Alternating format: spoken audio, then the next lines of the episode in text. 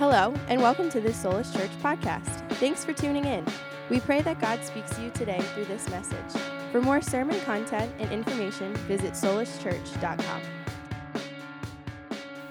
Ephesians 1, beginning in verse 15, Paul prays this amazing prayer for the church. Here's what he says Paul writes, first, uh, Ephesians 1, verse 15 Therefore, I also, after I heard of your faith in the Lord Jesus and your love for all the saints, do not cease to give thanks for you, making mention of you in my prayers.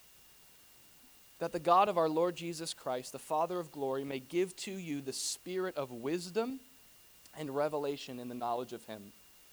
The eyes of your understanding being enlightened, that you may know what is the hope of his calling, what are the riches of the glory of his, inheritance in the saints, and what is the exceeding greatness of his power toward us who believe, according to the working of his mighty power, which he worked in Christ, when he raised him from the dead and seated him at his right hand in the heavenly places, far above all principality and power and might and dominion and every name that is named, not only in this age, but also in that which is to come. And he put all things under his, that's Jesus' feet, and gave him, Jesus, to be head over all things to the church, which is his body, the fullness of him who fills all in all. This is the word of God for the people of God, to which we say, Thanks be to God.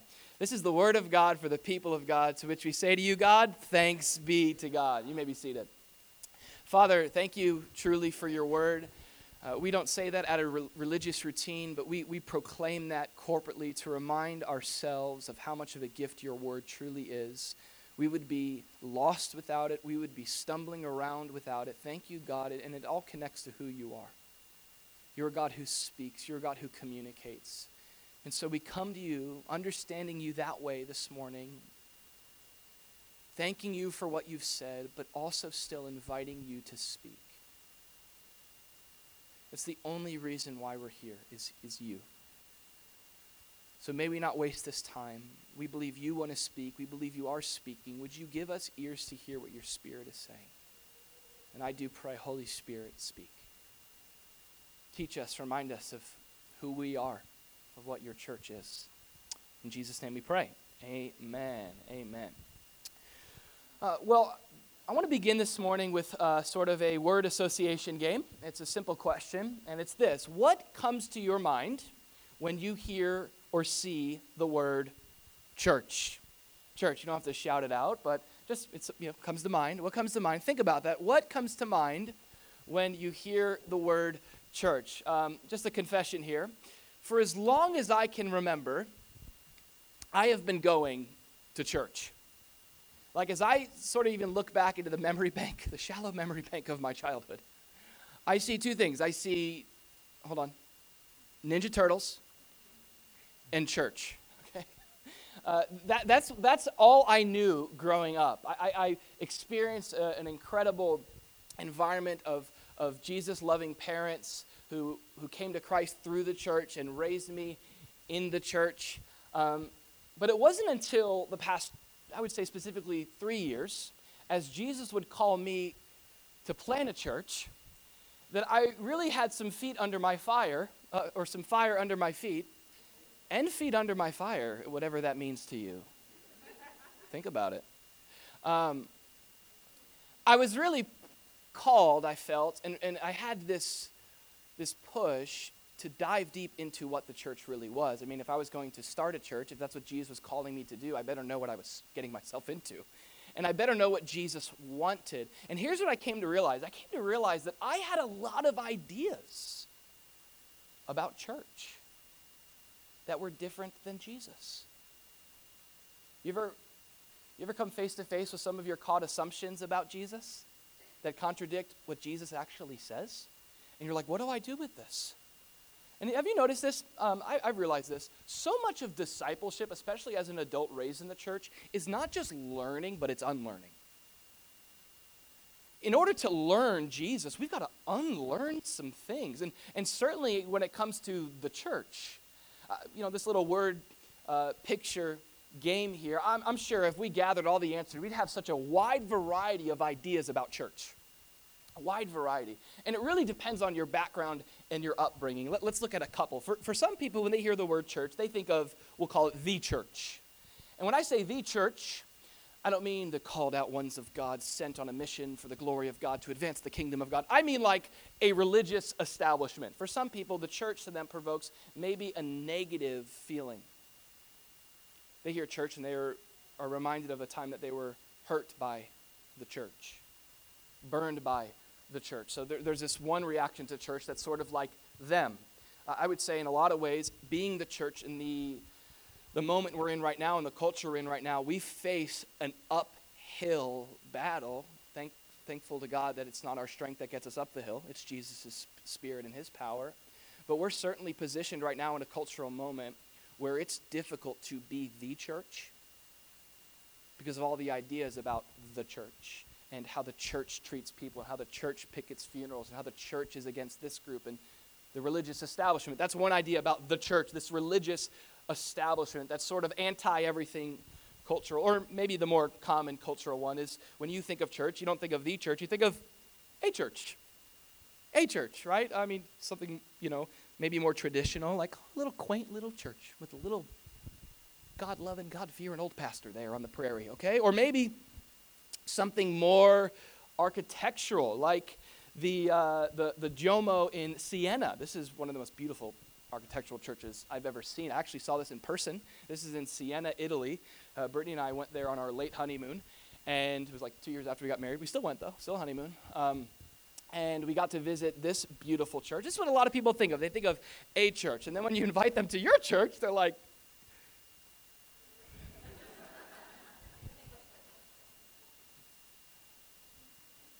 Be praying for your church. Be praying. Maybe one day you'll be a church, you know. And then I would say for most of us in this room, well, we think of church.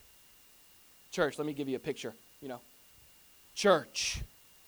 Church. I'm at church. It's church. Today we're at church, and you think of an ambiance, you think of an environment lights, laser, smoke, notes, personality, feeling, environment, a service, right? Most of us, if we're honest, this is what we think of when we think of church. But back to our fundamental question what is church? what is church? I think this is a pretty important question for us as Christians to not only ask, but continue to ask. Uh, this is, is what we saw uh, plague history, the history of the church. Uh, so, this is, by the way, how things go wrong in the church, is when the church stops questioning, is this church? And we stop comparing who we are according to what God says we're called to be, that's where things go off. And you need reformers to come along and go, uh uh-uh, uh, that's not the gospel. Uh uh-uh, uh, that's not the church. Who is the church? Now, for this whole series and for our, our, our own doctrine as Christians, the, the, the source of our understanding of all things in life is not culture, it's not caught assumptions, it's not what we've been raised with, it's the Word of God. It's the Word of God. It's the, it's the foundation upon which we are built. And when we go to the Word of God, I think we get a, a drastically different idea about the church. And again, an important question to ask. And that's where, again, we find ourselves in Ephesians. Uh, this letter is one of the many places where we can understand what Jesus promised to build, right? This is why this is so important. I mean, look at the words of Jesus we looked at. He said, I'm going to build this thing. Jesus says, I'm going to build my church. And then he goes on to say, and the gates of Hades will not even prevail against it. So we see Jesus has this pretty high view of whatever this church thing is. He's like, I'm going to build it, I'm going to found it, I'm going to own it, and I'm going to move through it in such a mighty way that no one will be able to stop it. An unstoppable force for the kingdom, the church. Now, uh, Ephesians is a great place to understand uh, the church, and here's why because this is a let- letter written to the church. It's also a letter written about the church. Uh, you have more uh, mentions of the church and the nature of the church in the book of Ephesians in, in, in, its nature and function than really any other book in the New Testament. Not only that, but this letter to a church, about a church, is written by someone, namely Paul, who gave his whole life to serve the church and whose deepest concern in life was the church. There's this incredible passage in Second Corinthians where Paul starts to go through the resume of his sufferings.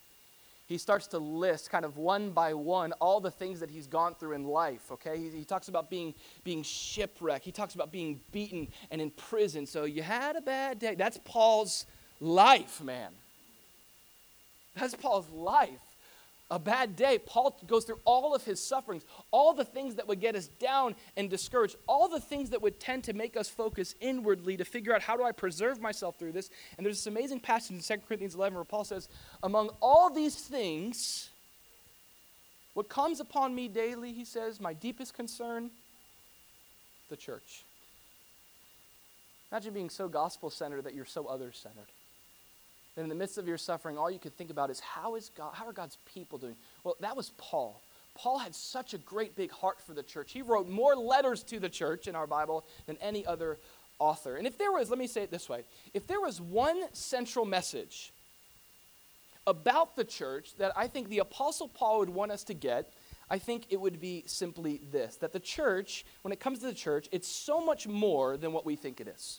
It's so much more than what you think it is. I think that's, that's Paul's general message. Often, our understanding of the church, our, and our ideas about the church, they're not like far off and left field wrong, but they're limited, right? And that's exactly what Paul prays. Did we see this prayer that we just read? Paul comes across this church and he says, Man, you're, you're a church of great faith. You're a church of great love. But Paul says, But when I think about you, I can't help but pray for you to receive, he says, the spirit, we read it, the spirit of wisdom and revelation and the knowledge of God. I'm praying that God would give you a better perspective, a better vantage point, right? I, I find myself doing this a lot as a dad where if I get an angle from my height compared to Judah's, who's, who's my me, he's half my size and he's up to my hip. And if I can see something he can't, well, I'll often just say, Oh, Judah, you see it? And he'll go, No. And so what will I do? I'll pick him up and I'll say, Judah, look. Look, and that's what Paul's praying God does for us. Right? You ever had a good friend in life who did that for you? You could only see so far on the horizon, and they were able to lift your eyes. I'm thinking the other day of Joseph Morgan there in the back. Hey, Joe. Joe was um, texting me. He's, we may be future neighbors, and so he had this great idea. of, Man, we should go in on a golf cart together. Wouldn't that be great? Just classic neighborhood dads. Look at us riding around in our golf carts in the hood. And so I said, Well, dude, no, I, I can't. You know, let me look it up. I looked it up online, and I found a deal. Amazon. I'm a Prime member. I found this thing. It was um, a beautiful golf cart. I think it was like 400 bucks. Pristine shape. I sent it to Joe. I said, Joe, look at this thing, man. I, I struck gold here. I got to get it now, but I don't know how many are left. And he replies back, That's just the back seat, Andrew. That's just the. All right. There's a sense in which Joe lifted me up in his arms and he gave me eyes to see what I could not. Now, this is why as christians we're going to talk about this in the next coming in the next couple of weeks but this is why as christians we need to be dependent upon the word of god and the holy spirit in our lives because we can be so convinced of what we see we can be so sure of what the church is. And Paul prays, I pray that God would boost you up. I pray that the Holy Spirit would elevate your perspective to see more. And specifically, notice, he prays all these great things that you would know uh, so much more about the hope of your calling, that you would know so much more about the inheritance of the saints. He says that you would know so much more about the power of God. And then this all culminates in this power of God that has raised Jesus up and made him head over the church. It's like this prayer that Paul is praying for the church to see more culminates and crescendos in an understanding of the church, that we would understand the church for more of what it is. Uh, you know, I can kind of relate to Paul, I feel like, people not understanding the full extent of, of what the church is. I don't know about you, but have you ever had to try to convey to a difficult person who wasn't understanding a really unique passion of yours, and they just didn't seem to get past the surface level. Like, so for me growing up, it was skateboarding. Right, so I grew up skateboarding. That was my thing. That was my passion. But to explain skateboarding to someone who doesn't skateboard, it's like, oh, you, you do tricks. little tricks, nice little tricks. Your friends get together, you do tricks, right? You ride around. It's like a little scooter you know, little wooden wheels. Okay, it's and, and often what they'll say, or maybe you've tried to explain your career before. So what do you do? And you go, okay, and you try to say it, and they're like, oh, so okay, okay, and and, you're, and often the thought is, no, it's so much more than that. I think of like all the um, English British shows that my wife loves, The Crown. She loves The Crown, you know, and she's trying to. explain. I'm like, oh, so it's about a, a queen. She's like, Yes, Andrew, but it's more than that, okay? And I feel like that's, in a sense, uh, what I felt even planning our, our church the, the past couple years is, is, you know, so what's, you know, what do you do for work? You know, oh, I'm a church planner. Okay, so like, you like teach little Bible studies, you know, like, you like sit around reading the Bible, you know, and it's like, yes, you know, but it's so much more than that. And that's, I think, what Paul is saying. So many of our ideas about the church, yes, yes, but it's so much more than that. Let's see a few things here that the church is so much more of. I think this is a great way for us to understand as the Holy Spirit elevates our perspective to see all that the church was designed and created to be. The first thing I want us to simply acknowledge is that the church is more than a place. This is uh, sort of church or ecclesiology 101, an understanding that the church is more than a place. Now, we could simply find the solution to this through the the definition of the word church, again, which is an assembly. But uh, a very practical answer, uh, solution to this is found right there in Ephesians 1, whereas Paul is writing to the church. Notice how he greets the church to the saints who are in Ephesus. Ephesians 1 1. To the saints who are in Ephesus. Typically, when Paul begins a letter, he'll say something like he did to the church at Corinth, to the church at Corinth. The church wasn't the place, the church was the people in the place. This is the idea we get of Scripture. Church is more than a place, church is a people. How many of us grew up hearing the saying, Here's the church? There it is. Here's the steeple. Open up the church and see all the people. No, the scriptures would teach here is the building, there is the steeple. Open it up and see the church. The church is not a place. The church, Paul is, is getting us to think about this first and foremost. This incredible thing that Jesus has founded is a people. 1 Peter 2 says a special people. A special people. Now, look at the description of the church. It's verse 3. It says, Blessed be the God and Father of our Lord Jesus Christ, who has blessed us with every spiritual blessing in the heavenly places in Christ, just as he chose us in him before the foundation of the world, that we should be holy and without blame before him in love. Verse 5 Having predestined us to adoption as sons by Jesus Christ to himself, according to the good pleasure of his will. Look at verse 6 to the praise of the glory of his grace. Look at this by which he made us accepted in the beloved. The church. No idea here about a building. This is a people. This is what he calls the beloved, a special people who are the, the loved of God. That's the idea here. We see the same language in the book of Ephesians of chapter 5, where Paul says to husbands, Husbands, love your wives, just as Christ also loved the church and gave himself for her. Do we see the idea here? These are the church.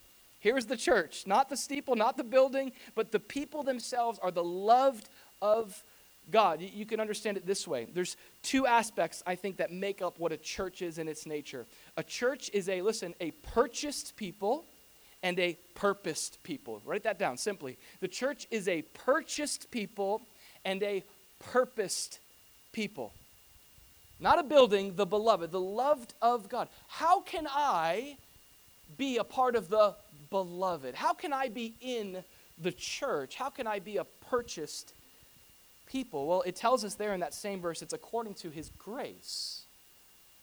Now, I said earlier that the church is a special people. But what makes the special people special people is not that they're special in and of themselves. What makes those people a special people is that there is a special grace that God has extended to those people. There's a special Savior that has changed and transformed those people. Uh, so you've probably heard it said before you know, the church, it's not this museum for saints, it's a hospital for sinners. Now, now Paul writes to the saints but this is not high and holy, mighty and lofty people. These are people who have been saved by the grace of God.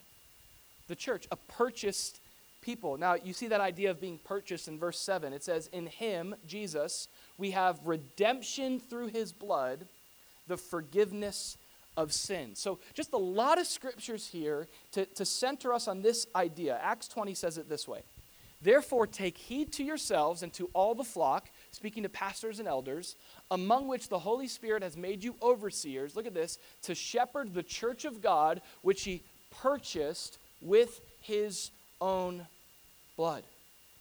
A purchased people to the praise of his glory for a purpose. This is, by the way, what God has been doing throughout all of history. He's been gathering a people to himself to manifest and display his glory to the rest of the world. That is who the church is. Many people, in light of this reality of the church, understanding the church as a redeemed community of people, have made a distinction between what is called the visible church and the invisible church. The visible church and the invisible church. Uh, the visible church we would call uh, as the church that we perfectly or imperfectly see. It's the church as we imperfectly see it. It's what's visible. It's right now. This is the church.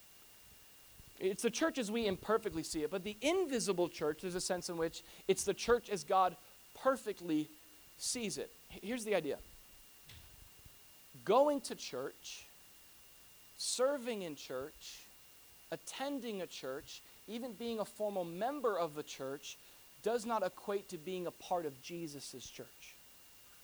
You can visibly be in church and not actually be redeemed.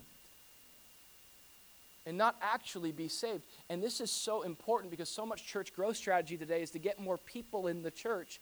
But you know what the Bible says? The Bible says that, that it's the Lord who adds to the church. The Lord adds to the church if, if the calling of Solas Church was to get a crowd, you know, they said it's been said, you know, just start you start a fight in a parking lot, get a crowd. Boom, we got people. Hand out flyers. We gotta get people. We,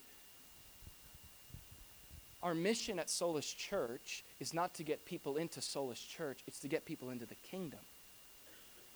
Not at the expense of filling a room. Can I say for anybody in this room, our, our passion for you is not that you would come to Solas Church, it's that you would be in Jesus' church. And so this causes us to examine ourselves, which we should. 1 Corinthians 11, speaking about the gathering of the church, in 1 Corinthians 11, it talks about how, how many people were coming to church gatherings and they were taking the Lord's Supper in an unworthy manner. And, Paul the Apostle says it's why a lot of people are actually sick among you. That's God's judgment, his gracious judgment. And it's in that judgment that, that, that Paul says every person needs to examine themselves to see whether or not they're in the faith. Are you in the faith? You see, there's, an, there's the visible church, and then there's the invisible church. Now, maybe right now you're going, Andrew, how is it that I could be a part of the invisible church? And can I tell you, we don't have a hoop for you to jump through. We don't have a class for you to take to join Jesus. It's actually probably harder to be a part of our church than it is Jesus' church. It is. You know how you become a part of Jesus' church? You believe on the Lord Jesus Christ. You trust in Jesus for your salvation. You let him be your Savior and stop trying to be your own. You look to his life, his death, and his resurrection as the means through which you are right with God. That is the expense he paid to purchase your life. And you trust in him, and you become a purchased person, a part of the true church. Uh, it was Wayne Grudem who said that the church is the community of all true believers for all time, right? Like, this is the kind of language we see in scriptures. Um, the church is not Solas church but the, the church is, is, is universal. That's why the Bible says Jesus gave himself for the church. Well, which one? You know? Most likely ours, right? No. No, the church. His church. His people. His purchased and purposed people. I think this is an interesting verse in Hebrews 12 that talks about this. It talks about the general assembly and church of the firstborn. This is huge, who are registered in heaven registered in heaven. It's called the Lamb's Book of Life. Uh, you know, and you could have your name registered for an event at a church and not have your name registered in heaven. This is an important idea for us to think about in understanding the truth of the church. The church is the beloved, the loved of God, not the perfect, but the purchased. Those that God has brought into himself through his, his grace. And uh, there's this, by the way, um, God knows whose are his. And, you know, we're called to make known that we belong to him. We shouldn't hide that. But it's not our job necessarily to say, yeah, I don't think they're in. They come. That, that's, a, that's, by the way, a dangerous game to play because you're playing God when you act like you know who's saved and who's not. Can we just talk about that for a second? The Bible says that the Lord knows whose are his. He knows. He knows. Now, we're, we're, called to manifest that and make that known. And sometimes God needs to bring someone into your life that says, hey, the fruit in your life does, to, I just want to just want to say something. Kyle taught on a posture of faith and repentance on Thursday that, that, that looks like saving faith. And when I look at your life, I'm concerned for you. I love you. And I know you go to church. I know you were raised in the church. But have you, ever, have you ever truly trusted in Jesus for your salvation?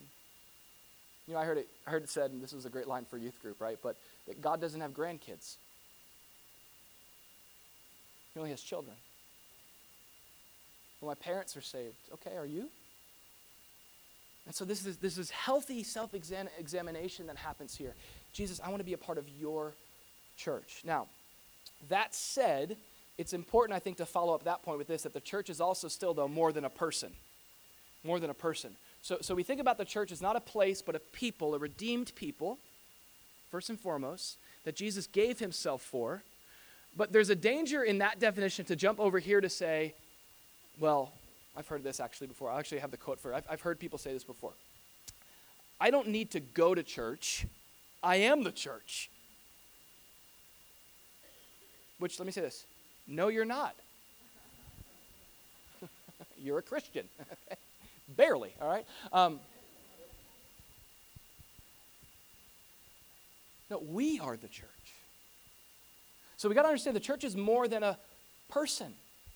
And I, by the way, I get that it's hard nowadays to be a part of a local church, especially with all the wounds that we experience in church. That's why we wanted to do our best to sort of like, um, you know, if you insult your, if you insult yourself, no one can joke on, you know, like laugh at you and joke on you if you joke about yourself first. And so there's a sense in which we, we wanted to be very clear and say, listen, we're not postulating that we're a perfect people here at Solas Church.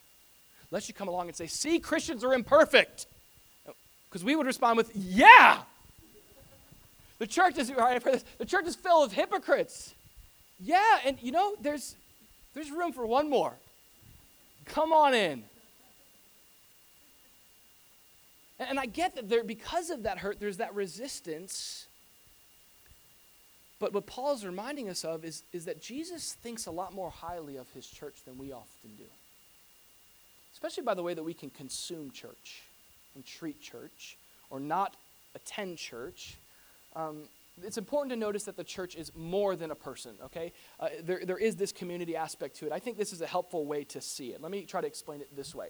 Um, this, in some ways, this is an imperfect solution to this kind of mystery of the church, but uh, I think this is somewhat helpful to understand the nature of how the church exists. Uh, there is first this large component of the universal church, is what we'll call it. Uh, this is the church throughout history, this is the church throughout eternity. The church universal, this is a big church. This is billions upon billions of people, okay? Um, we see a great display of this church in the book of Revelation. In Revelation, we get a picture of the church surrounding the throne, worshiping Jesus, and this church represents all times. This church represents all places, and it's also important to say this church represents all cultures. There's more to the church than American culture. But then you would have, let's say, another step down would be the global church. So this would be the church in all places, but at one time. Um, I think one of the most formative experiences of my life was living, when I lived in the Bahamas for a couple years, uh, there was a four month period where we visited um, a different church every week. Now, I don't suggest this as your uh, mode of church shopping. That's, that's not what it was. Um, it was a discipleship program that we were in that exposed us. So we were kind of a part of this church, and we would visit, though, different churches every week.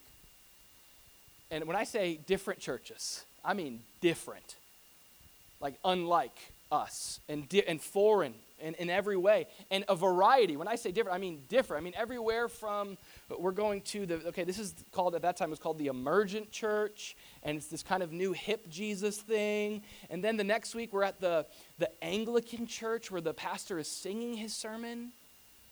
Come on andrew step it up right? And then the following week we're at the holy ghost fire and deliverance church and we were having fun all right Burn, you burn more calories at that church than the Anglican church. That's all I'm going to say.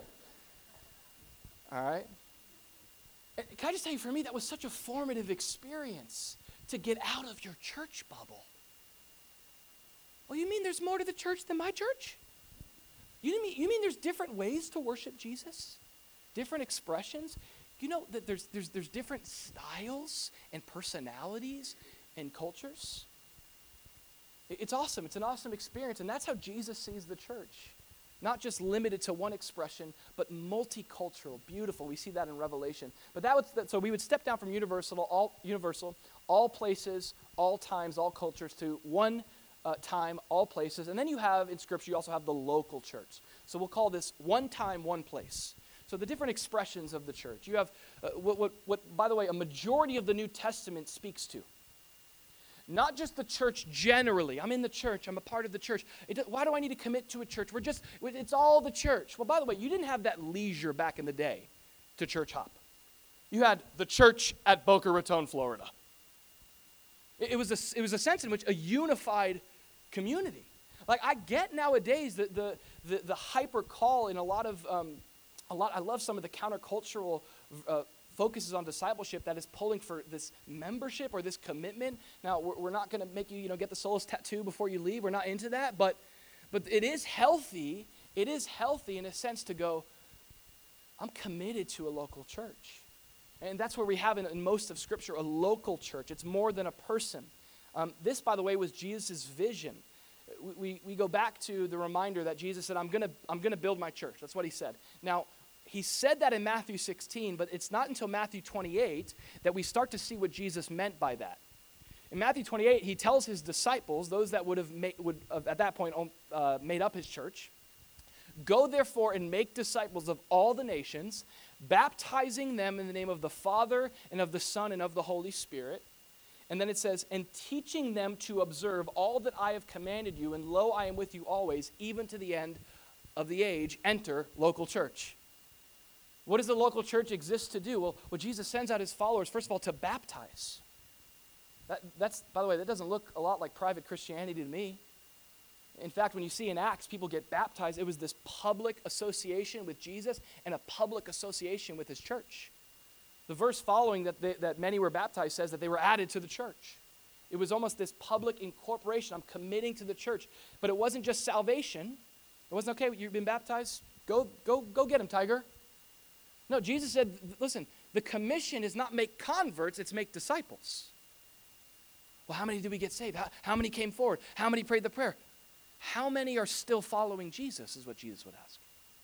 We tend to measure things today, a lot of times in the church, based on quantity, where Jesus really looks at quality. It's been said uh, the way that Jesus, when Jesus measures a church, he doesn't use a ruler, he uses a scale. What's the weight of it? What's the depth of it? Not how big, not how many programs they have. But listen, and it's not against big church or small church, but it's what Jesus envisions for his church.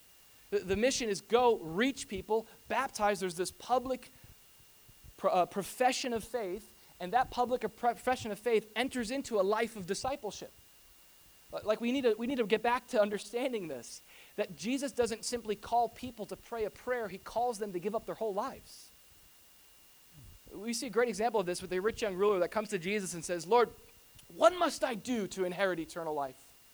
Now, if any of us were in that position, we'd say, Well, pray this prayer and repeat after me. Here's, I know how you get to heaven.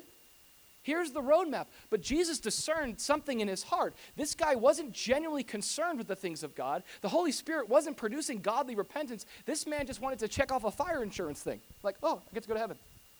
So Jesus says, Sell all you have and give it to the poor. See, Jesus knew that no matter what prayer he could lead this guy to pray, at the end of the day, his heart was tied to earthly things. It would have been a, a, simple prayer, it would have been a simple moment. But Jesus is looking to raise up disciples. And so he gets into the thing that he goes, that one thing that has your heart that needs to go. Because I can't have your heart if you have that thing, because that thing has your heart. So just this amazing call he gives, and it's the sad story is the man walks away sorrowfully. Walks away sorrowfully, probably knowing what he was giving up.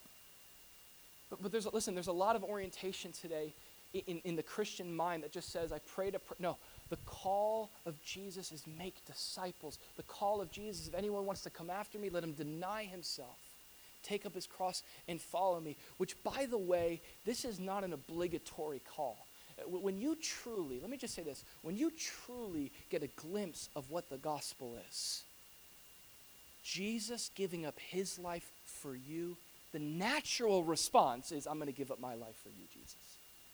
This isn't like, oh, I got I got to take up my cross. No, it's being so centered on what the gospel is that it produces not just a cross shaped salvation, but a cross shaped life.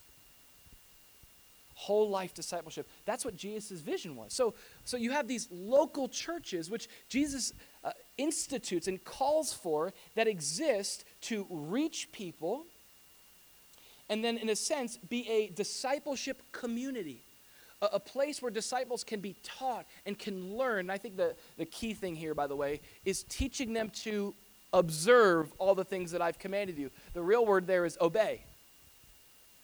Which, how do you do that? I mean, I could teach you what Jesus said. I'm doing it right now, right?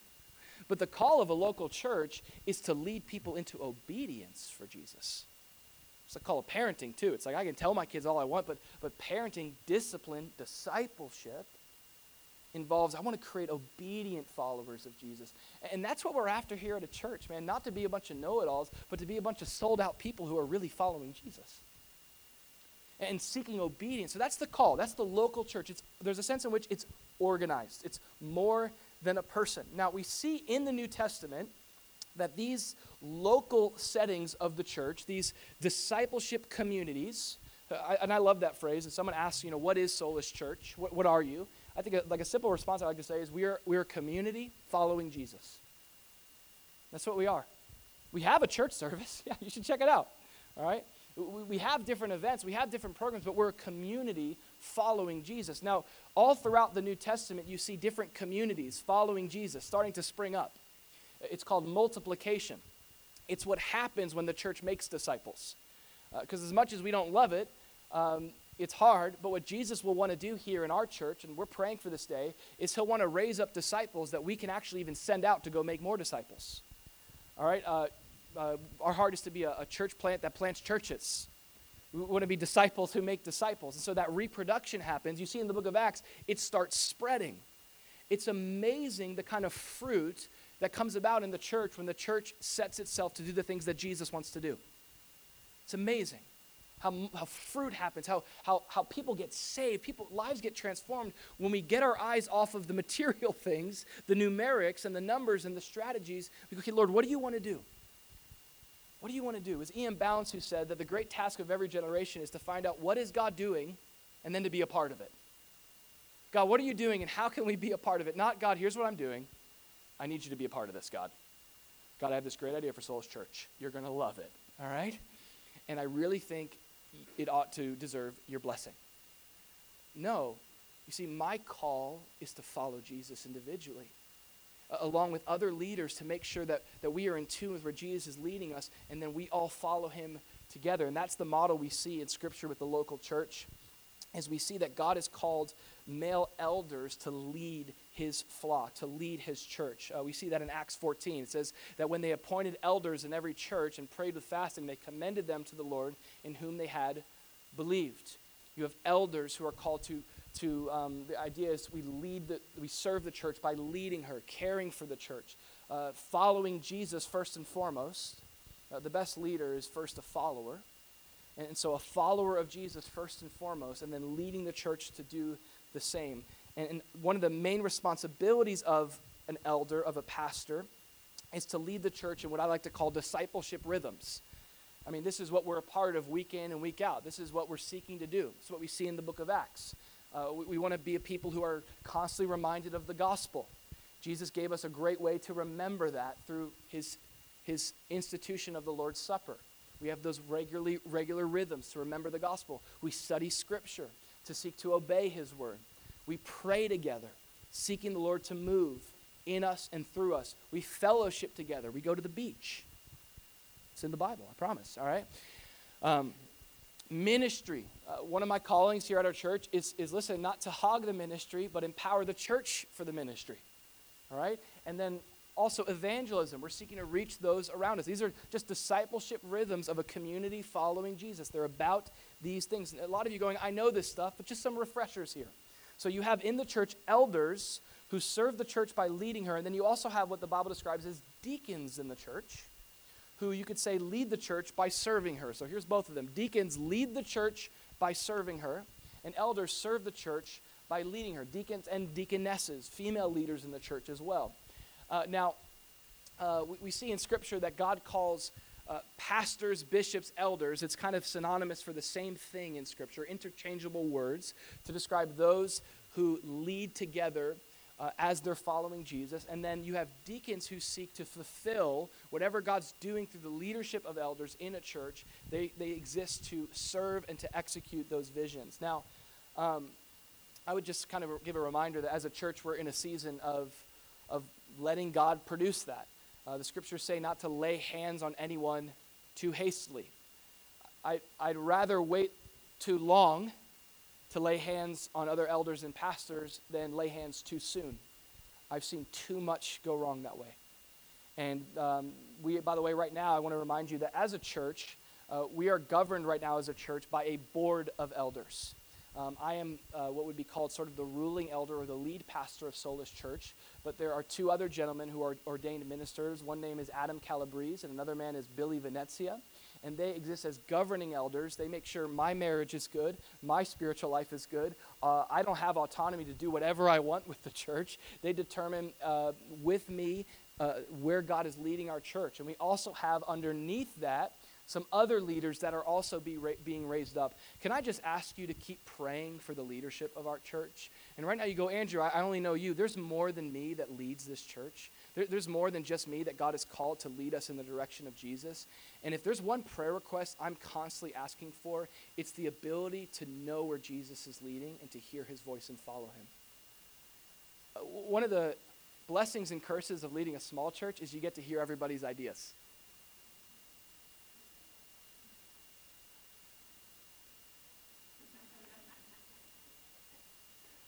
This is not in my notes. Um,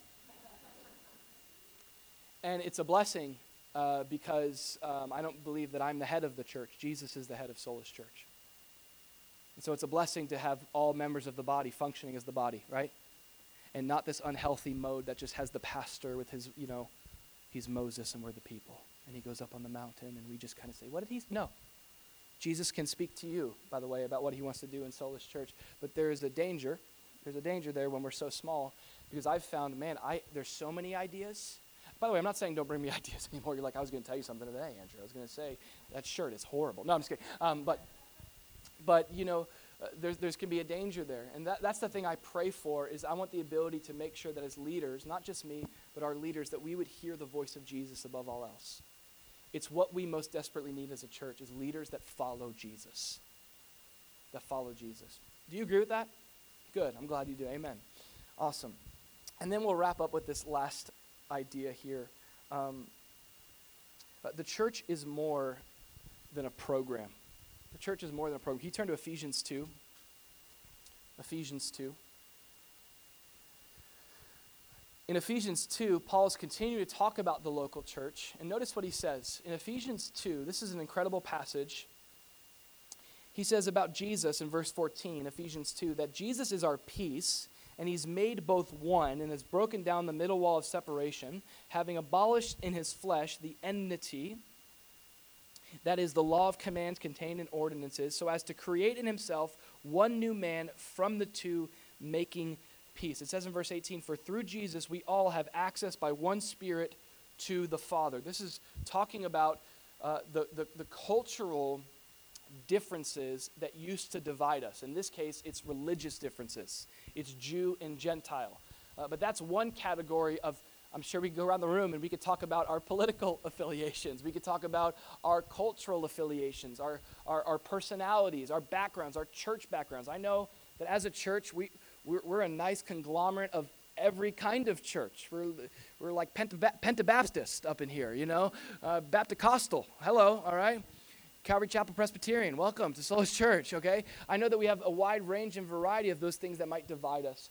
But what Paul is saying is that, listen, the unity that Jesus has brought through the cross unites us more than anything else that divides us. So that the local church is more united around Jesus than they are ever divided around secondary things. there's this unity in the body. And it says this it culminates in this. We have, verse 18, through him, access by one Spirit to the Father. You know what we all have in common despite our differences? We have the same dad. Isn't that awesome? How many have siblings that have different political views than you? How many have siblings that have different religious views than you? Different Christian views than you? Okay. Different personalities than you? Anybody have siblings that okay, every hand goes up. But the thing you have in common is, is the most important. You have the same dad, the same father, most likely. In this case, in this case, that's true of the church. The church. We have the same Father. And so look what he says about this. Look at the next verse, verse 19, Ephesians 2:19. Now therefore, you are no longer strangers and foreigners, look at this, but fellow citizens with the saints and members of the household of God. Okay? The church is more than a program. Do you see this? The, the fact that we all are now this, the, the, the children of the same Father also means that we're brothers and sisters, sons and daughters who are also brothers and sisters. So, Paul has this vision of the church as not just being a service that you attend, but the church in Scripture is a family that you belong to. Think about this.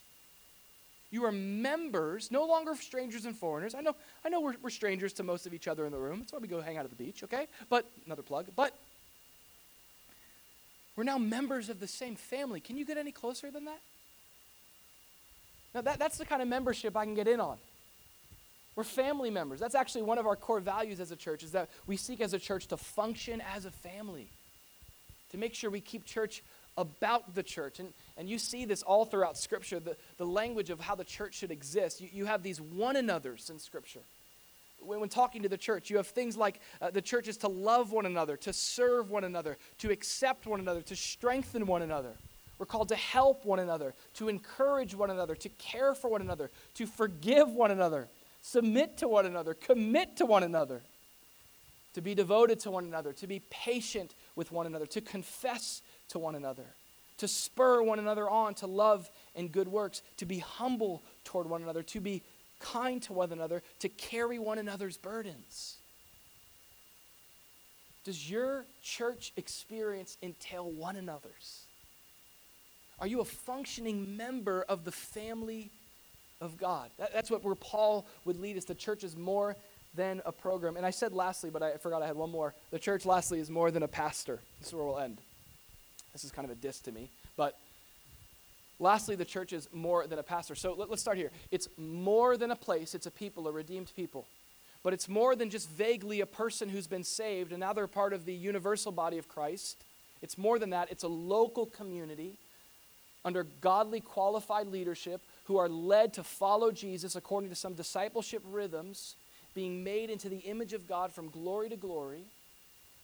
And then this language that Paul uses, but more than a program, more than just this discipleship thing I attend, a family that we're born into through the gospel, that we seek to function in.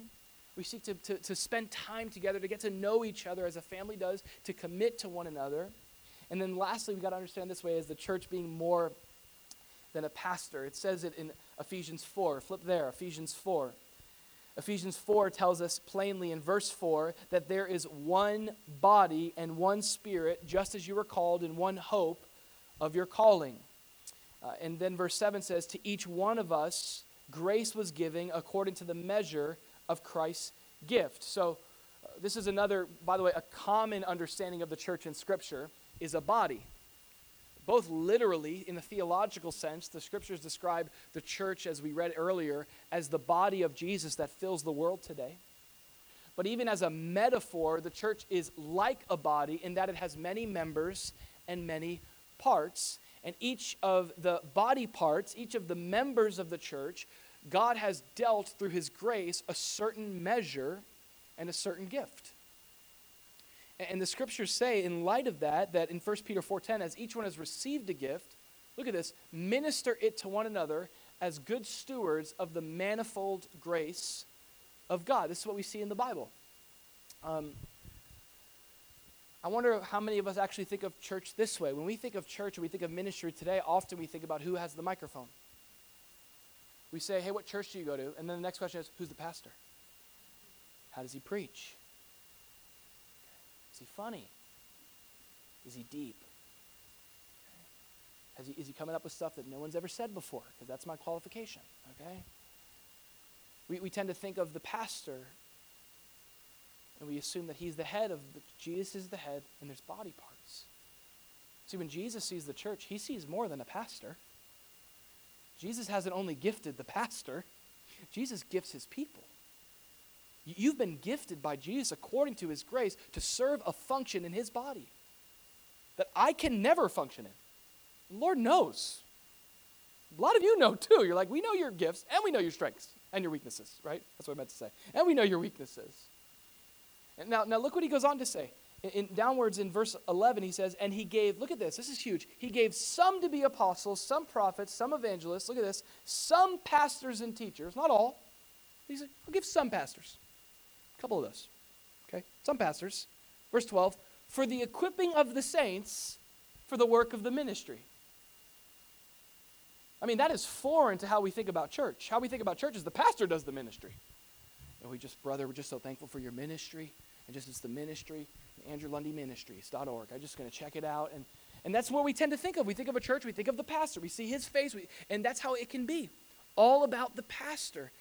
Jesus' call for pastors is not to be chief shepherds, but to be under shepherds, under his authority, who don't exist to hog the ministry, but my calling as a pastor teacher of God's word, hopefully you understand this, is when you come to church, it's not to consume Andrew's ministry, but it's to be equipped for your own ministry. We come to church to be equipped, to, to experience the necessary equipment to go on the field and execute the game. The, idea here is there's no spectators in the church, right? Sideline spectators. Great sermon. Great. That's what my dad asked earlier. He saw the chairs in the back over there where Zach is sitting. And he goes, Is that where people sit with the scorecards and they say, if you tell a funny joke, they put them up, you know? No? because that's not what this is for, and that's not how the church exists. So we gather as the people of God, as the body of Christ, to be equipped for whatever ministry he's called, because this is the, the coolest news about being the church. Jesus said this about the church. He said, Peace to you. As the Father sent me, I also send you. You see, we are a sent people, a, a people that have been called to the body of Christ, saved eternally, who have been brought into a local family of God as we together with the same Father seek to follow Jesus and become more like him. But in that following, Jesus has put certain gifts in me that are not for me. See, as the church, we exist for more than ourselves. He wants to use us for people who aren't here right now. People who are in your sphere of influence, and the way that they're going to be reached is not by going to church, but by the church going to them. They're going to be reached by the way that you do your job with such joy. And your rep, Paul talks about that. uh, just he says, you know, I love First Timothy. Here's what Christians need to do: just lead a quiet and peaceable life. What a testimony nowadays. You're just peaceable.